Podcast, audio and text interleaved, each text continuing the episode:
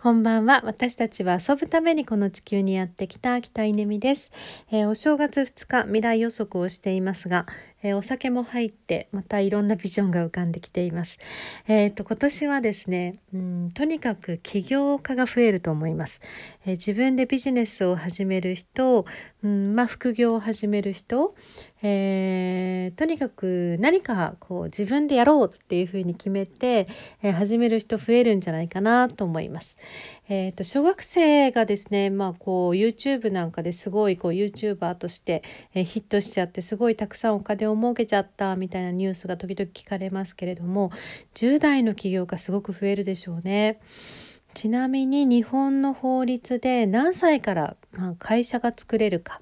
代表取締役社長になれるか株式会社のとかっていうとこれはですね15歳なんじゃないかなと思います。まあ、この情報が古くなければですけれども、えー、っと印鑑証明が必要なんですよね。えー、っと登記をするにあたって。で印鑑証明が取れるのが15歳なので、えー、実質、まあ、社長になれるのは15歳からだというのが日本の法律なんじゃないかなと思うんですけど、まあ、15 5歳の起業家っていうのも今ね結構話題になってますが、えー、これからどんどん増えると思います。えーと、世帯としてはうちの大黒柱は娘ですとか息子ですとか、えー、10代の娘さんや息子さん、まあ、お子さんが家の大黒柱っていうぐらい稼ぎ頭になるっていうのも、えー、おそらく今年ぐらいからすごく増えてくるんじゃないかなと思います。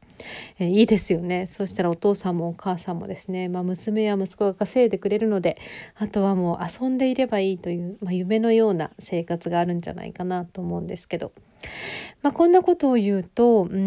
んと年を取っている私はとかですね、えー、どうしたらいいんだろうみたいなふうに思う人もいるかもしれないんですが、えー、とにかく70代の起業家80代の起業家っていうのももちろん増えるんだと思うんですね。で、えー、つまり何かというとえ、っとですねターゲットを自分と同年代っていうのに定めると何歳であろうと起業ができるっていうことなんですね。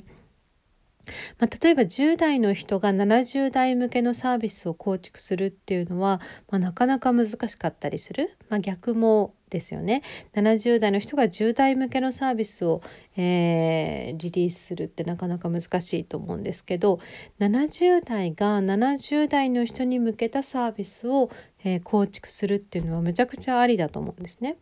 っていうように、50代は50代につまり同年代のお困りごとを解決する、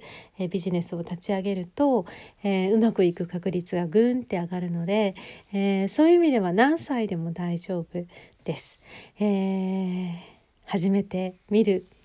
まあ、これはですねあのとても本当に簡単なので、え詳しくは自宅でオンライン企業を始めましたという本を、え参考にしてみてください。